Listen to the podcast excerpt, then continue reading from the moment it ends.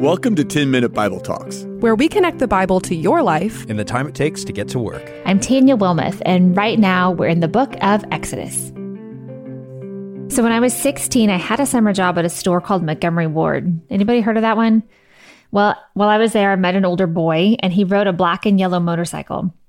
Now, I knew my parents probably wouldn't approve of the guy, but I absolutely knew they wouldn't approve of the motorcycle but I thought I was doing a great job keeping the whole thing a secret from them until we pulled up to a stoplight in my hometown next to them one night. They in the front seat of their car, and me next to them on the back seat of a motorcycle. So when I came home that night, they were waiting for me in the living room. I thought, here we go. Let's get this over with. But instead, they turned off the lamp and said, We'll deal with this in the morning. The tension was so much worse than the punishment. In fact, I don't even remember the punishment, but I definitely remember waiting to see what they would do. In Exodus chapter 33, the tension the Israelites and their leader Moses felt was off the charts. The terrible day of the golden calf had ended, but the sun had risen on a new day, and the tablets containing the Ten Commandments were still broken. Who can repair them? Who can restore the broken relationship and fellowship between the people and their God. Is it even restorable? I think the psalmist sums up better than I can what has just happened at the base of Mount Sinai. From Psalm 106 They made a calf in Horeb and worshipped a metal image. They exchanged the glory of God for the image of an ox that eats grass. They forgot God, their Savior, who had done great things in Egypt. I wonder if you've ever woken up to a new sunrise and felt the way the Israelites felt after the golden calf. I wonder if you've ever felt the tension of guilt and uncertainty about your sin and wondered how God feels about you. Exodus chapter 33 narrates the events after the golden calf episode. But for today, we're just in the first few verses of chapter 33, and we have to sit in the tension for a bit. Here's where it stands. The Lord said to Moses, Depart, go up from here, you and the people whom you have brought up out of the land of Egypt, to the land of which I swore to Abraham, Isaac, and Jacob, saying, To your offspring I will give it. And then verse 3 Go up to a land flowing with milk and honey, but I will not go up among you, lest I consume you on the way, for you are a stiff necked people. See, while Moses was up on the mountain, the people were impatient and discontent. God had given them Himself, but they looked for comfort from something else. So they threw all their gold into a fire and melted it so they could shape it into a golden calf to worship. It was an outrageous act of idolatry, and it put everyone at risk of losing the one thing that defined their identity and the one thing that gave them hope for the future the promise of God's presence among them. Now, the Israelites broke the covenant, and life didn't just carry on. God had promised them a personal relationship but they looked for love and devotion somewhere else. God didn't just turn the other way. He doesn't do that. He is always holy and always just. Last weekend, we took a family road trip to visit my grandfather. So he's going to be 94 in August, and we haven't seen him in person for almost two years. We also realized our youngest, Ashby, has never seen his house. We usually meet up or he comes to visit us. So we all piled in the car, the six of us, and headed for his small town. However, on the way, we had to drive through lots of little bitty towns. There were four of us in the car over the age of 16, so I'm not going to say who, but one of us failed to notice the speed limit had dropped from 65 to 45. Edgar Springs Police, population 197, didn't fail to notice, however, and we realized we were getting pulled over.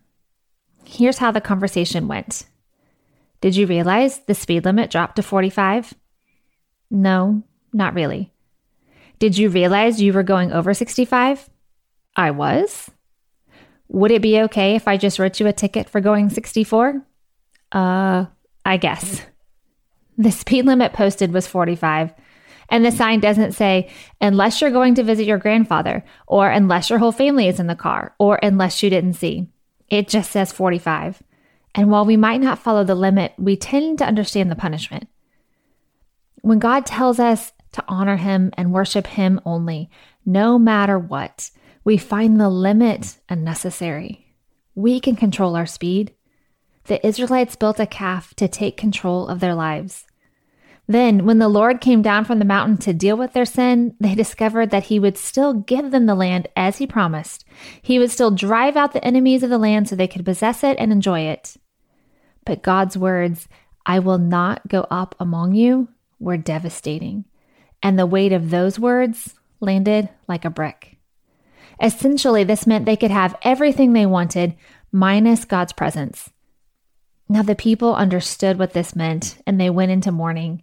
They took off the beautiful jewelry and the robes they'd taken out of Egypt, and the plans to build a tabernacle for the Lord's presence came to a stumbling halt. Imagine the confusion and the fear as the people ran back to camp, telling one another, The Lord isn't going to go with us. Imagine what it felt like to face the reality of life without God. Their sin changed everything their identity as God's people, their purpose in building a tabernacle for his presence, their future as their hope to live with him forever was gone. Now they have what they wanted when they made the calf. They get to live for the moment. They get to define their own truth and their own worth. They get to decide for themselves what their purpose will be and how they will do it. They have all the freedom in the world. They can drive whatever speed they want because God will not go with them. This is the intersection where we often find ourselves standing. We think there's something other than the limits God has placed in our life that will give us happiness and joy. We devise plans in our minds of ways that God has let us down. Maybe our spouse is no longer making us happy. Maybe we don't have the house or the car or the clothes we want. We have the freedom to go outside God's limits and pursue alternatives, but it comes with a cost. Do we calculate the cost? Now, Moses was further ahead in the game, and he had already calculated the cost for the Israelites. Having already been through so much with God, he stood apart from the stiff necked people, but yet he also chose to stand with them. Moses knew they couldn't survive the journey, literally or spiritually, without God's presence.